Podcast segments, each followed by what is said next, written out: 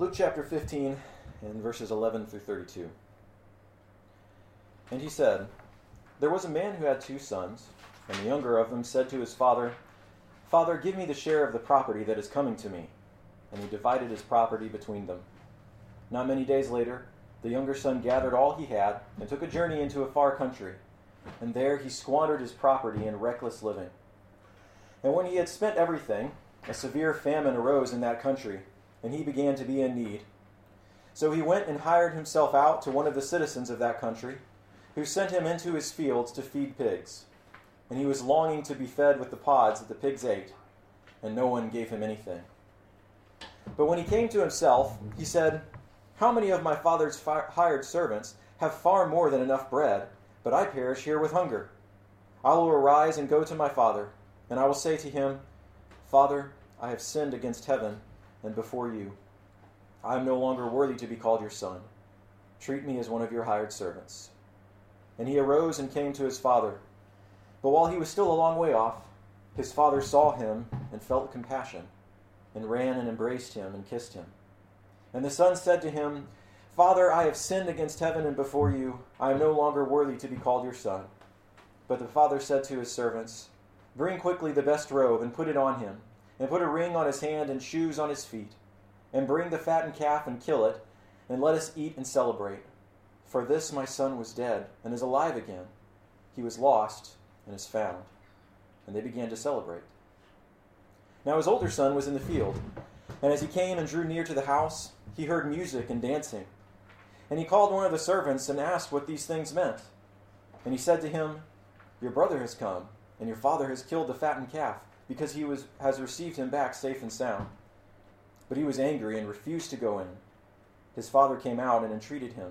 But he answered his father, Look, these many years I have served you, and I never disobeyed your command, yet you never gave me a young goat that I might celebrate with my friends.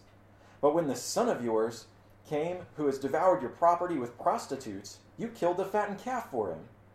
And he said to him, Son, you are always with me, and all that is mine is yours.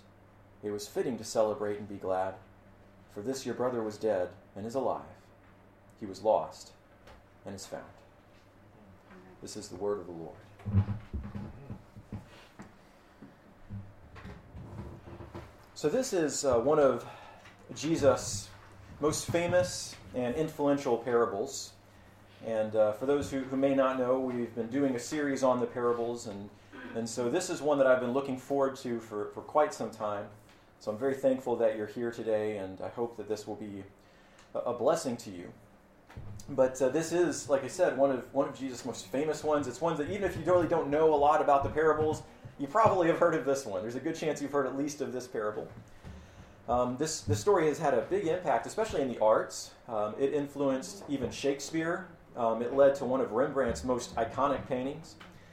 And it's certainly one of the most emotionally touching that Jesus tells, if not the most emotionally touching. You know, the image of the father joyfully welcoming back his son, it touches our hearts. And I think for most people, that image is basically the point of the story, right? Essentially, the story tells us that God welcomes us back no matter how lost we are. That's why it's known as the Prodigal Son. Even the title shows that we think about the story as primarily about the son who ran off. Now, I don't want to say that that's not important. It is incredibly important. It's a very important part of the story. But I actually think that's not the primary focus of the parable. The emphasis of the parable is really not so much on the youngest son as on the oldest. And I believe the main purpose of the parable is really, in fact, to offer us an invitation. Through this parable, Jesus, he's telling us what his kingdom is about, and he's inviting us to celebrate with him in it. So today I want to lead us to that purpose by considering 3 messages that we see in this parable. So there's 3 messages here that we'll be thinking about today. The first message is there are 2 ways to rebel. The second message is God's grace is absurdly generous. And the third message is God is inviting us to a celebration. So 2 ways to rebel, God's absurdly generous grace, and God's invitation. So first, 2 ways to rebel. So I think most people reading this story think that really only the younger son is rebellious. But if we actually think about the story a little bit, we're going to see that, in fact, both sons were rebellious. Now, for those who may remember the story or the parable of the Pharisee and the tax collector from Luke 18, you may think then, okay, this is kind of the same message as that, right? Now, in that parable, we saw that both the Pharisee and the tax collector were sinners. And that's true, okay? The tax collector's sin was moral sin. You know, he had done the kind of typical things we think of as sin. And the Pharisee's sin was self-righteousness. He thought he was so much better and righteous on his own. And both of those elements do show up in this parable as well, but there's actually an important distinction in this particular parable. In this parable, Jesus focuses on the heart. It's not just about the specific sins that are committed, but about the origin of that sin. It's about what led to those particular sins. Now, to understand this point, I want to take some time to look at each son individually, and of course, we'll start here with the youngest. So, on the surface, there's two major things the younger son does that are rebellious. First, the younger son demands his inheritance while his father is still alive. Now, in first century Jewish culture, this was not just rebellious, but this was shameful. Now, obviously, you typically receive an inheritance after someone has died, after the father has died. So to demand your inheritance while he's still alive is basically the same as saying, I want you dead. What you have is more, it's better for me that I have what you have rather than that you be alive. So even if the younger son planned to use the money well, right? Let's say he was like, I'm going to invest this, I'm going to, do really well with this. It still would have been extraordinarily insulting. This demand, it shames everyone. It shames the son, of course, but it also brings shame upon the father and upon his whole family. So just the demand itself was reason enough for the father to disown his son, and for him to be rejected by the community at large. And that's typically what would have happened. The people hearing Jesus' parable here never would have seen a father react the way the father does in this parable. That's not what would have happened. What probably would have happened is the father would have driven the son out of the home, beating him, slapping him, saying, get out of here, you good for nothing kind of thing. Like that's what the typical response would have been because of the amount of shame and dishonor he was bringing on his family. Okay, so just the demand itself would have brought that in most cases. But on top of all of that, the son then goes and squanders that inheritance, right? So he takes that and he just totally blows through it. Instead of investing it, using it wisely in any way, he uses it on partying and on prostitutes. So not only has he insulted his father, but he has now taken this inheritance, which his father worked hard for over many years, right? Many, many years he's worked hard to build this up, and he's just blown it, completely wasted it. He blows through all of it, there's nothing left, and he's left in an awful state because of his own wickedness, which of course then adds even more shame to the family. Anybody who knows what's happened to him, if they've heard anything like that, now they're thinking, man, just look, how bad this is. And again, just shame upon shame that he's adding here. Now, that's how he rebelled on the surface. That's kind of the surface level thing. But what we need to realize when reading this parable is that that's not, I think, really his primary rebellion. There's more to his sin than that. Now, of course, these are certainly acts of rebellion. Rebellion against the Father, rebellion against society, rebellion against God. Yes, obviously all of that is true. But the primary problem with the younger son is his attitude towards his father. That's the real issue at play here. He resented his father's authority, and he resented his father himself. But he didn't resent his father's possessions. Right? He didn't want his father's authority over him. He didn't want to have anything to do with his father, but he wanted what his father had. So put simply, we would say he wanted his father's things, but not his father himself. And this is his true rebellion, the rejection of the father himself, right? The rejection of their relationship. That is what leads to all the other rebellious acts. That's the primary issue here. That's the foundation of it all. The rejection of the father and the desire to be in control over everything leads to all the other sins. That is the heart of the prodigal son's rebellion. But this parable shows us that, to our surprise, this same heart was also in the older son. Look at how the elder son reacts in verse 28. The father is celebrating the younger son's return, right? That's exciting. He's happy. There's all this celebration. And the elder son is angry and won't even go in. Now, on one hand, he says, look what I've done. Look how good I've been, and you never did any of this for me. You've never done anything like this for me, right? It's like you give him the fattened calf, but you haven't even given me a goat, right? You give me nothing despite all the things I've done for you. But on the other hand, he also says, look what he did. Look at all the shame and the dishonor he's brought on us, on our family. How could you possibly do this for him, but not for me?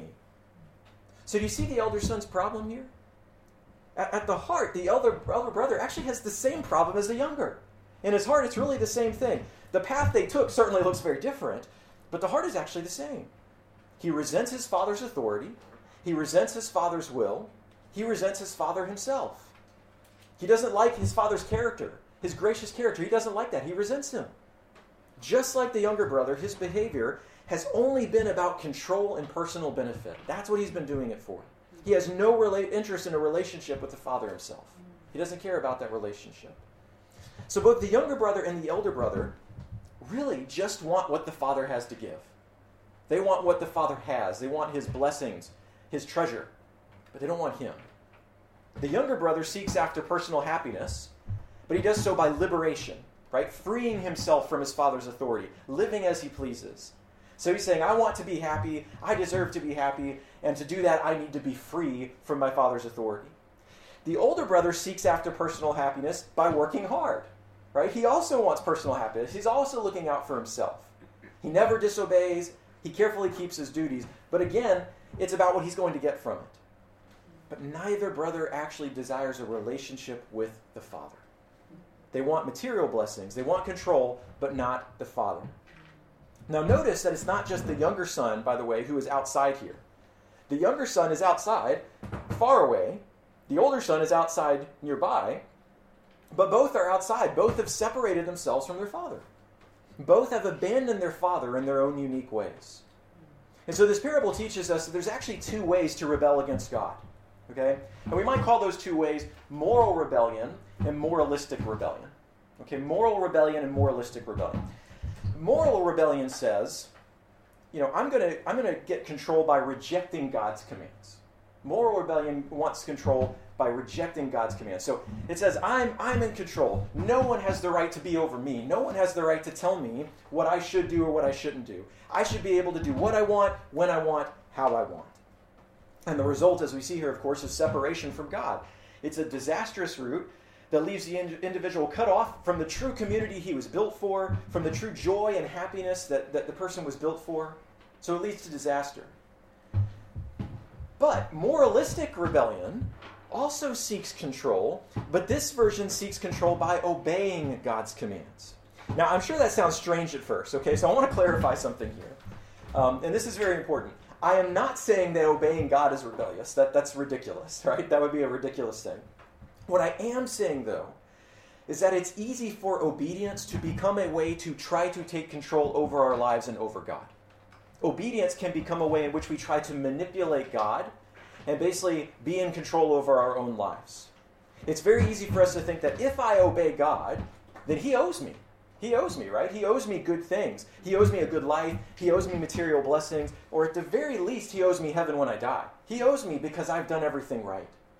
So yes, there is obedience, certainly. But just like moral rebellion, the motivation is control. It's really manipulation is the idea, right? It's kind of, we were talking about this after our Japanese worship this morning. And I brought up the example of, like, Sarah, let's say that I really wanted to buy, like, some really expensive, nice TV or something like that, okay? And I know Sarah's absolutely going to say no way. There's no way we're going to buy that TV. So what I do is I say, okay, this week I'm going to be like super nice to her. I'm going to clean up the whole house. I'll make sure she has time. I'm going to go buy like Starbucks, bring her something, some coffee, make sure she has some time, by herself. I'm going to just be like, do everything. And then at the end of the week, I'm like, so honey, I really like this TV. Like, obviously I did all these nice things for her. I did everything she wanted me to do, but my heart was totally selfish. It had nothing to do with her. It wasn't out of love for her. It wasn't out of my desire for a better relationship with her. It had nothing to do with her. It had only to do with me. It was manipulation. It was control. It was about what I could get from the transaction, right? That's what I was looking for. And so that's what moralistic rebellion does. The central motivation is not God himself. It's not from a heart that loves God. It's not from a heart that trusts him. It's not from the joy of his kingdom or the joy of the Lord. The motivation is actually independence. It's control. It's manipulation. It's self-salvation, saving myself. I'm in control. Now, again, I'm not saying that everyone who wants to obey God is actually rebelling, obviously, but it is very easy to treat obedience as a means of control, of saving myself. And that is what both the younger and the older brother in this parable have in common. The younger brother rejected his father so that he could get his father's things. The elder brother obeyed his father so that he could get his father's things. But neither brother actually wanted a relationship with the father himself. Neither of them actually loved the father. And we know, by the way, that Jesus is addressing this, that it is, in fact, the older brother who is the primary concern, because that is how this series of parables starts off. Okay? So if you go back to the very beginning of chapter 15, you'll see that the prodigal son is actually part of a series of parables that Jesus tells, and it starts with the lost sheep. Okay? So it starts with the parable of the lost sheep, and then with the lost coin, and then it goes into the prodigal son. But all of this begins in verses 1 and 2, and the Pharisees and the scribes, they complain, this man receives sinners and he eats with them. And these parables are all a response to that complaint. So when Jesus comes to this parable, his primary target is not the sinners he's eating with, although they may be included, but in fact it is the Pharisees and the scribes who are complaining. That's who he's talking to. He's telling them, you are the elder son. He's trying to talk to them about their reaction, and he's also trying to show them what is happening in his kingdom. Jesus is proclaiming the kingdom. He's saying the kingdom has come. It's here. It's among you right now. Here it is. And this is what it looks like, and you guys are complaining about it. You see, he's directing it at the elder son. And so he's telling them, yes, you're right. Absolutely, these people have rebelled. But so have you. You too have not sought the Father. You too want to be in control. You want his gifts, but not he himself. As Jesus says elsewhere, you honor him with your lips, but your heart is far from him. And this leads to the second message of this parable. God is abundantly gracious. God's abundant graciousness. To understand the Father's grace in this story, we actually need to think a little bit about the context of what's happening here. So respect towards parents in Jesus' time and culture was of extreme importance. Now, this is kind of hard for us, I think, in modern times to understand. We're kind of used to kids sort of being just really rude, kind of talking back to their parents and just, that kind of stuff. We sort of maybe give kids a little bit more leeway in some things. But under the law of Moses, rebellious sons could actually be stoned. Okay, they could be stoned for being rebellious. And in some places in Jesus' time, neglecting parents could even be punished by imprisonment. So if you didn't take care of your parents when you needed to, you could be imprisoned for that. But as we have seen, the younger son did both. The younger son has done both of these things. The younger son took a large portion of what his father had prepared for the future. So his father had all this stuff, and he had prepared some of this for his old age. And the younger son has taken some of that and then totally abandoned his family responsibilities. He said, I don't care about all that. I only care about myself. But then, of course, he's openly rebelled against his whole family, and he's brought that dishonor and that shame that we were talking about. And this, by the way, isn't just a private affair. We shouldn't think that this was something that was just kind of kept, hush-hush within the family. This is something that more than likely the whole community knew about. Everyone would have known what would have happened here. Especially with this man being as well off as he apparently is, he's probably kind of the patriarch of this community, or certainly high up in that realm. So this is something everybody would have known about. So this is something that has brought shame and dishonor upon the whole family in a public way, and all the more reason it would have been easy for the father to disown his son in order to defend that honor. That's why I say that would have been the normal course. That's normally what people would have done. In order to defend the family's honor, he would have disowned his son. But the father does two things that show extraordinary grace to his son. The first one is that the father honors this demand. Instead of disowning him to defend his honor, he simply gives him his portion. Now, our natural reaction, right? When somebody insults you, what do we want to do? I'm going to, insult him back and give him more of it, right? Just add a little on top of that. Or maybe we try to lower that person's value in our mind, right? Like, that person's just an idiot. Like, they're kind of a moron, so who cares what they have to say? That's sort of the way that we deal with things, because we don't want it to hurt so bad. But this father accepts the shame and the hurt out of love for his son. He takes that shame, he takes that insult, and he accepts it out of love. But secondly, when the son returns, he celebrates. But this isn't just normal celebration, okay? He's not just feeling happy. The father goes to extremes in his celebration, to a point that we might say was reckless. almost. It's just kind of crazy how far he goes. Now, first of all, the father runs to his son when we see him. And for us, that might seem normal. Like, okay, he's excited to see him. He runs out. Like, you know, we can kind of imagine somebody showing up at an airport. You know, especially now with the pandemic, you might say, like, finally somebody's come in and I get to see them. And you kind of, like, run up to him. That's normal. But this was actually very uncommon in first century culture. Because you have to remember, these people are wearing robes. His father would have worn a robe. And so in order to run without tripping and, you know, falling on his face, he's got to lift up that robe. And that's showing his legs. And that's something that would have actually been very embarrassing at the time for especially the patriarch of a community to be doing, to be running down the road, lifting up his robe, looking like a little 3-year-old, you know, running down the street. It would have been kind of an embarrassing thing for him. But that's what he does. And he runs and he hugs and he kisses his son. And then when the son starts to recite his speech, so he's had this whole speech recited, he's like, this is what I'm going to say to my dad.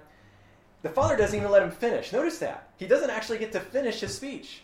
The father interrupts him and immediately starts doing what?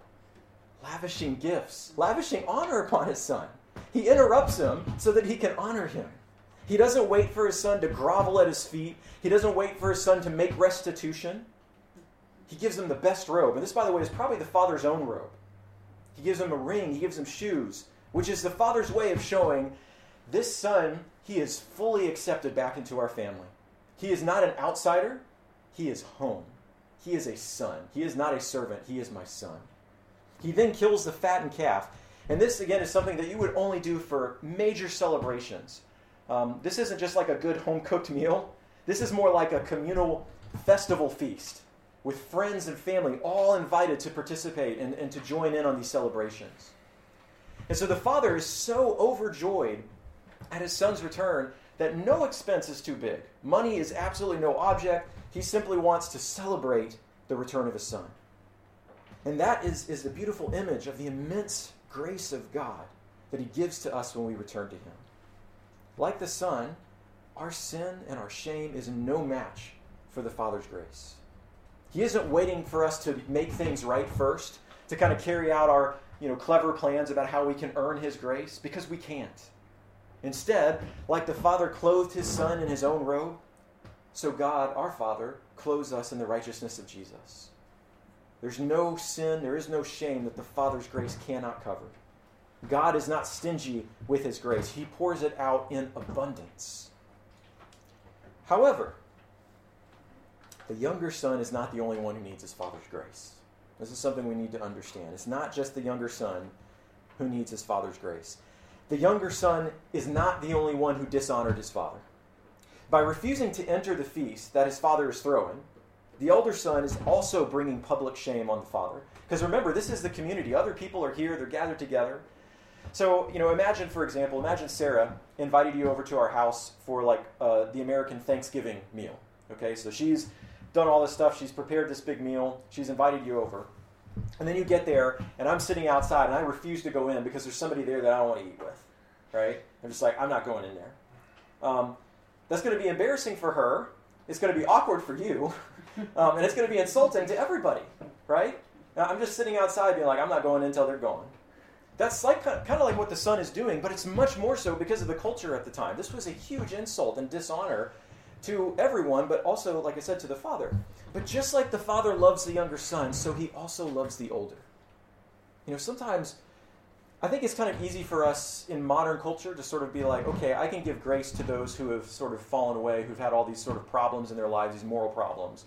But when it comes to like the super conservative people, the really kind of strict people, we're like, I can't have grace for them. Now, some people might feel oppositely, but I think in modern culture, oftentimes that's how we feel. But God doesn't do that. He says, I've got grace for all. I've got grace for both sides. So he doesn't go out screaming at him, get in here, you're embarrassing me. I mean, that's what I would do, right? Like, what are you doing out there? Get in here. Are you kidding me? But instead, he goes out himself. He pleads with him to come into the party because his brother has returned home. He doesn't guilt him. He doesn't shame him. He invites him. He invites him to come in and experience that joy with everyone else. And this leads us to our third and final point, that God is inviting us to a celebration. And this is a vital point to understand if we want to understand the kingdom of God. Okay, the kingdom of God is frequently represented through celebration, through a feast. That's what we see. Now, we tend to think of this parable Typically, we kind of see it as a contrast between the two sons. So we see it sort of the contrast between the older brother and the younger brother. The rebellious, younger child and the carefully obedient oldest child. But actually, this parable is more of a contrast between the eldest son and the father. Now, the eldest son, I think, probably represents most of us in certain ways. That's how most of us would respond, right? Many of us wouldn't even let the youngest son return. When he comes back, we'd be like, nope, get out of here. Turn back around, go down the street. You're not welcome here. But even if they did allow him back in, they would certainly expect groveling and restitution. You better be on your knees begging for my forgiveness. And even if somehow the younger son was able to repay everything, we would still make sure to bring up that failure again and again and again, right? You're never letting that one go, never. Down the road, he's paid it all off. It's 30 years down the road, and, he's done something again, and you're like, do you remember when you did that? Right? That's how we're going to be. That's the kind of people we are. His sin would become a weapon in our hands for the rest of his life. But the Father, of course, represents our Heavenly Father. And the Father doesn't even let the Son finish laying out his plan.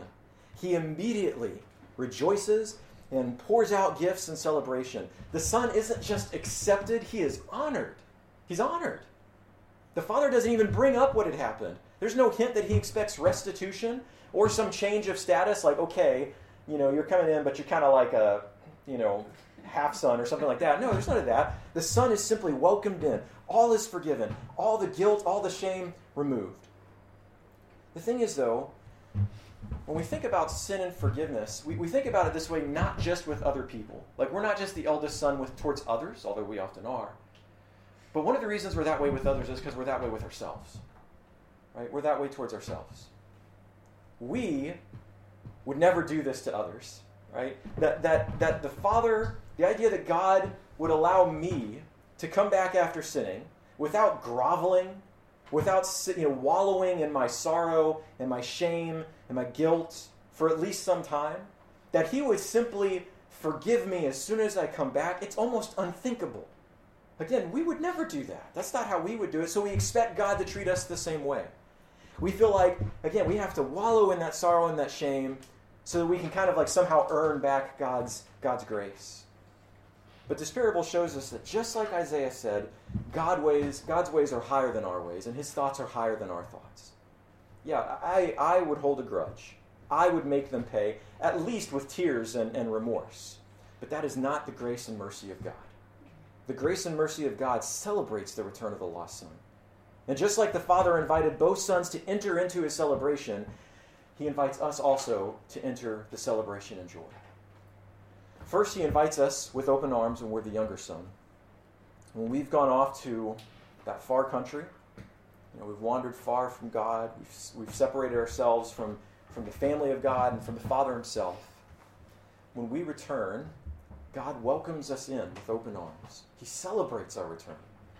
He doesn't need our clever plans to get back into his good graces because he himself is the giver of grace. And he gives it lavishly, abundantly, recklessly, freely, in a way that is going to seem just almost insane to us, that somebody would do that. No matter what sin you have committed, no matter how long you have been gone, when you return to the Father, he is waiting to welcome you back home. And the thing is, it is truly home. This is not some foreign place. This isn't a hotel. This is home. You have a home with God. You're not truly an outsider, but a child, and he wants you to come back home with him. But he also invites us when we are the elder son. When we're harsh and angry and bitter about all the things we think that we deserve, all the things we think, why hasn't God given this to me? Why? I mean, look at this person over here. Look what's going on in their lives. Look at all the bad things they've done, and look how successful they are. Look how many blessings they have. And here I am, I've served you all these years, and you're going to let this happen to me? You're going to let this happen to my family? When we feel that way, when we're really just using the Father for what we want out of life, and when we look at others and say, man, they've done too much wrong, they haven't groveled enough, they're not repenting the right way, and so on and so forth, the Father comes out to us not screaming, not berating, not angry, but in love calling us to come in and enjoy the feast. And that, again, is what ultimately this parable is really about. It is an invitation to us. It's an invitation to come to the feast. That is why the parable ends with no response from the older brother, no resolution. We aren't told what happens. Does the older brother come in and join the celebration? Does he stay outside? Who knows? We aren't told. But that's because this isn't just a story. It isn't just a story with, a moral that was trying to teach us. It's a question, and it's an invitation. It's an invitation to come to truly know the Father, to experience his deep love and grace, and to let that deep love and grace transform our hearts. This is another thing we were talking about this morning. Until I have experienced that deep grace of God, until I have truly understood the extent of the mercy that undeservedly he pours out to me, I will never have a heart that is transformed. The gospel has to reach deep down, and then it will change my life. So that now the things that I do are no longer duty, no longer I have to do this, but a choice freely made because I have experienced that grace. And that's what God is inviting us to do, to come to know him, to come to have that relationship with him so that it changes us from the inside, that it changes the way we respond. When I kind of realized I was falling in love with Sarah and that I wanted to be with her, that changed my perspective towards other women. I wasn't like, I kind of like her, but, I think I'm going to go check out these girls too. Like, once I kind of realized that, especially at the point where I was like, I want to marry her, I'm buying a ring, and I didn't have much money at the time, but I used all the money that I had to buy her the ring, because I saw the value that I found in her, and she, that love, the experience of what she brought into my life changed me from the inside. And that's what God wants us to have with him. He wants us to see his love. He wants us to see who he is, his character, and for that to change us from the inside. And that's what the kingdom is about. It's about God calling people home to be in his family, to enjoy his love, to enjoy his joy, to actually enjoy it. There's a celebration, and he wants us to be in there and be a part of it. And so the question is for us, will we come to the Father? Will we come to the feast? Will we enjoy the celebration?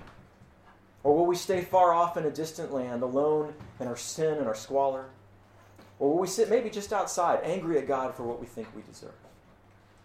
He's inviting us in. Now, I think many of us probably understand both brothers, but maybe we resonate with one in particular, right? Maybe there's one that we're like, man, that one, yeah, that's me. Now, many of us know what it's like to wander far from God, far from his home, far from him, living a life of rebellion because we want to be in control. But many of us also know what it's like to think of how good and righteous you are, right? About how hard we work, about all the good that we've done for God.